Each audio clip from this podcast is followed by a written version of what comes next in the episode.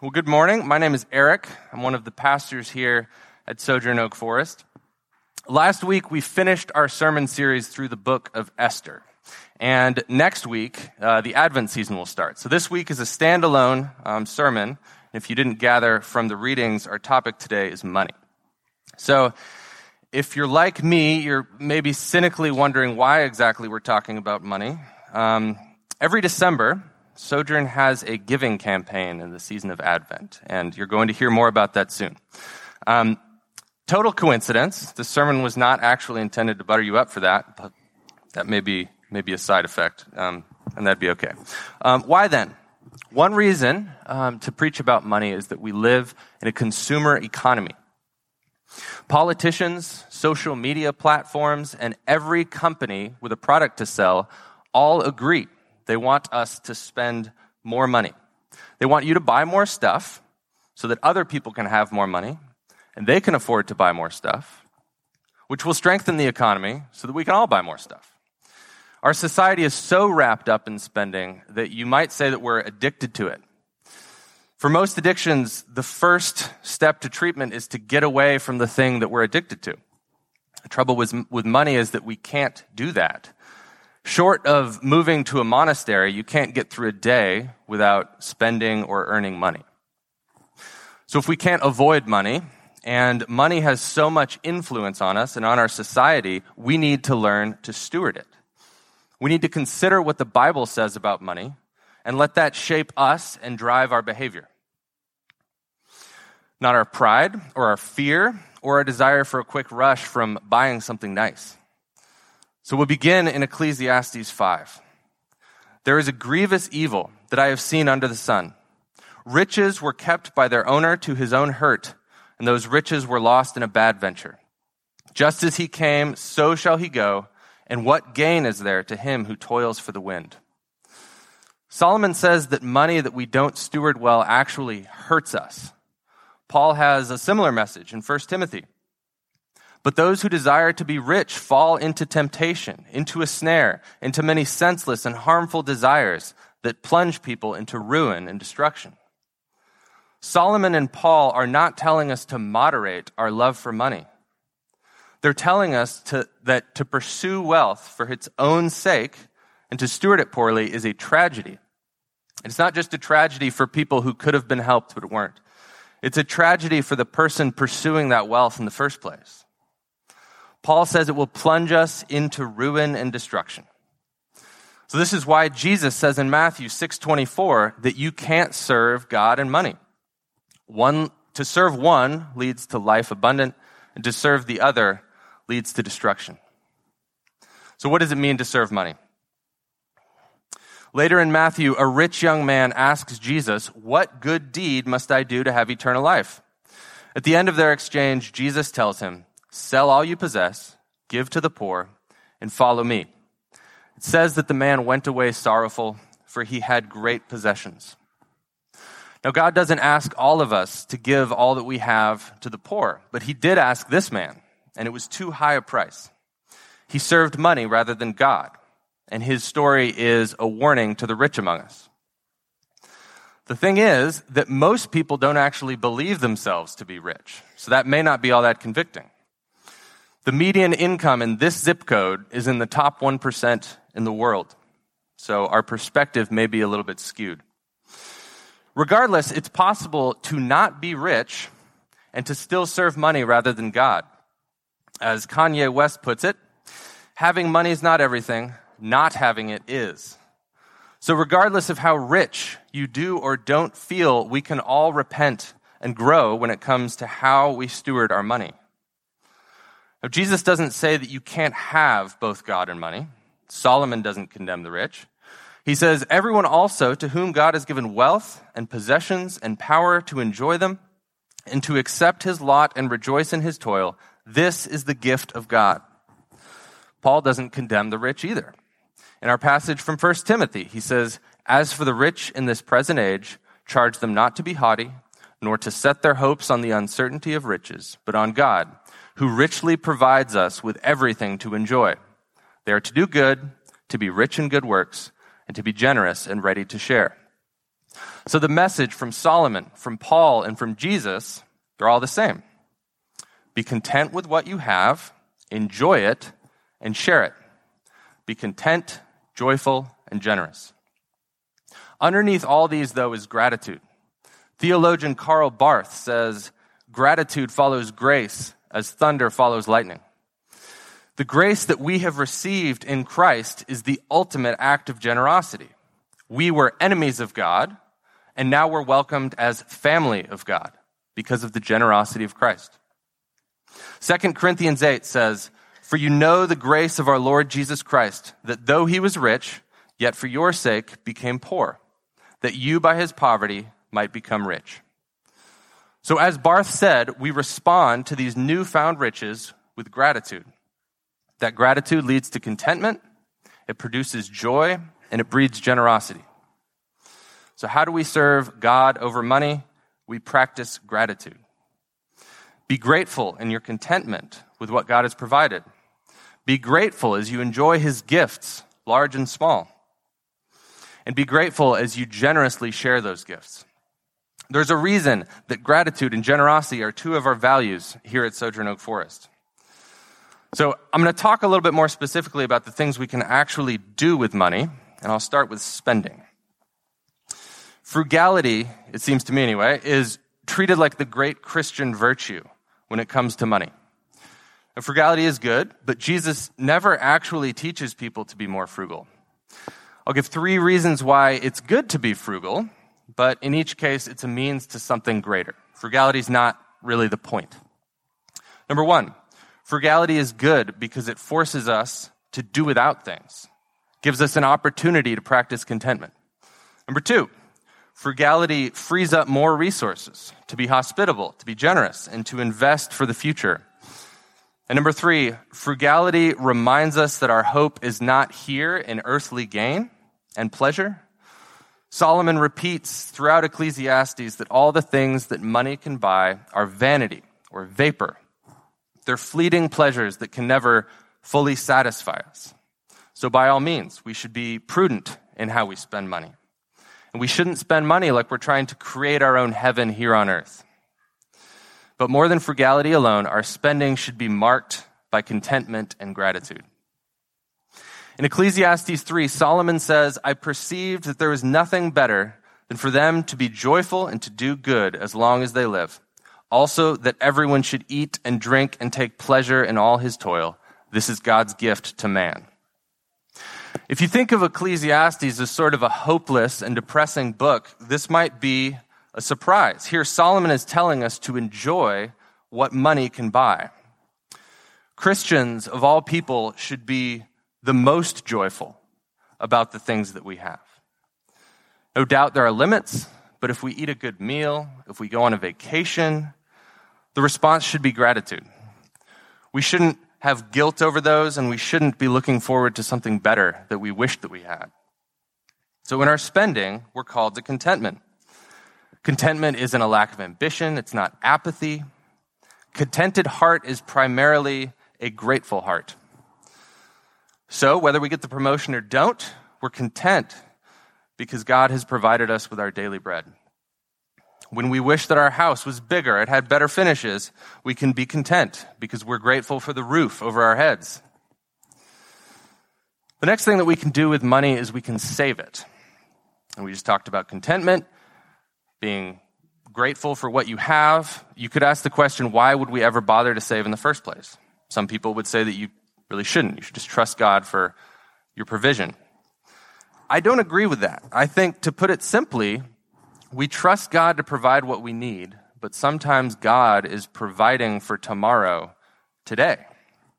Proverbs 6 says, Go to the ant, O sluggard. Consider her ways and be wise. Without having any chief, officer, or ruler, she prepares her bread in summer and gathers her food in harvest. So here, scripture is telling us to save for the future. But there are warnings attached. The first warning is against accumulating wealth and possessions just for the sake of having them. Jesus tells a parable about a rich man with so much grain that his barns couldn't hold all of it. So he built bigger barns, naturally.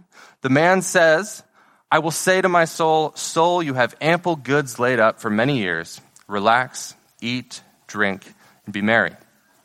Now, Jesus ends up condemning this man because he ends up dying, and all that grain did him no good at all.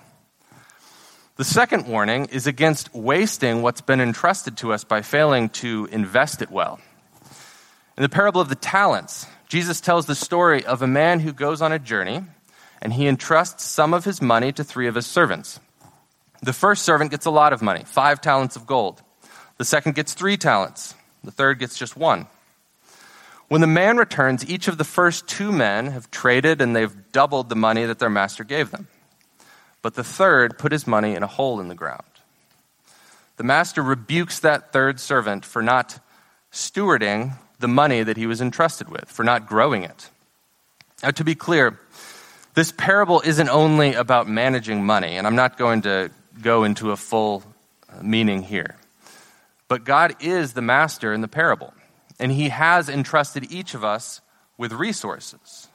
And as stewards, it's our job to do something with them, to grow them, to employ them to make our master's kingdom come. So we all know that we can waste money by spending it foolishly, but we can also waste money by doing nothing with what we've been given. So based on these two parables, Jesus warns against simply accumulating money for its own sake.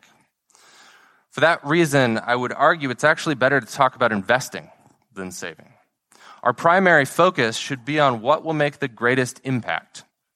And it won't be a bigger pile of cash just sitting around.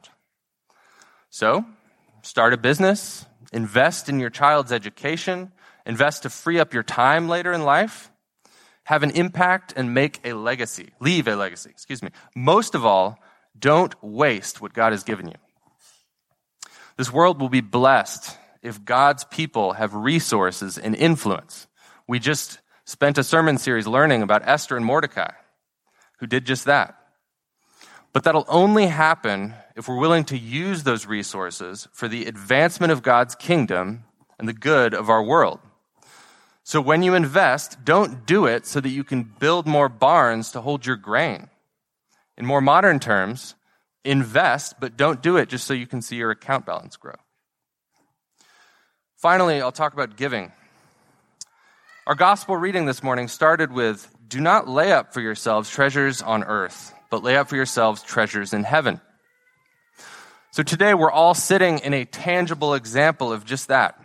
This building is here today because faithful men and women invested in their local church for decades before most of us were even born. This building has seen marriages, baptisms, funerals, and countless times of ordinary worship. Those generations of saints before us truly did lay up treasures in heaven. Their giving has made impacts that stretch beyond their own lifetimes. Now they're blessing this congregation. So, giving, both to the local church and to other ministries, is a way that we lay up treasures in heaven. Our giving bears fruit in people's lives. We may see that fruit, or it may be borne in a generation or more from now. But it also bears give, it also bears fruit in our hearts today, in our lives. Generous giving is a way that we can war against our own natural love of money, of comfort and security. When we give, we practice not loving money, as Jesus warned against. We practice having less, which trains us and disciples our hearts towards contentment. So by living generously, we're not just talking about giving money away. It could also be fostering a child, supporting a family who does, buying groceries for a friend in need, or even just having a neighbor over for dinner. Most of us have some natural anxiety about giving money away. It's sort of simple math. Whatever I give away, I will have that much less. But consider Psalm 112, which we read earlier. It is well with the man who deals generously and lends, who conducts his affairs with justice. He is not afraid of bad news. His heart is firm, trusting in the Lord. So generosity comes from grateful trust in the Lord. Giving that's rooted in that trust produces joy rather than anxiety over having less. We get a good example of this in 2 Corinthians 8. tells the story of a poor church in Macedonia, eager to give to the church in Jerusalem. Paul says, For in a severe test of affliction, their abundance of joy and their extreme poverty have overflowed in a wealth of generosity on their part, begging us earnestly for the favor of taking part in the relief of the saints. See that you excel in this act of grace also. So here's a church that, in Paul's words, is severely afflicted and extremely poor, yet they begged earnestly for the opportunity to give. We can probably all agree that's admirable, maybe even unbelievable. This sort of generosity and faith in God's provision is only possible through the work of the Holy Spirit. That's why Paul calls it an act of grace. Generous giving is an act of grace, and Paul is calling each of us to grow in it. The question is, where do we give and how much? Scripture is consistent in two types of giving. The first is to the church. Malachi 3 says, Will man rob God? Yet you are robbing me. But you say, How have we robbed you? In your tithes and contributions. Bring the full tithe into the storehouse, that there may be food in my house. The local church is God's house. And when we give in support of it, we keep that house in this neighborhood. We make sure there is a physical presence of God's kingdom in Sojourn Oak Forest. We also believe that the local church is the way that God's people grow in depth and number. It's the tool that Jesus chose to carry out his mission. The money that we give to the church speaks powerfully about how we personally feel about the value of the church. The second type of giving in scripture is giving to the poor. Deuteronomy 15:11 says, "For there will never cease to be poor in the land. Therefore I command you, you shall open wide your hand to your brother, to the needy and to the poor in your land."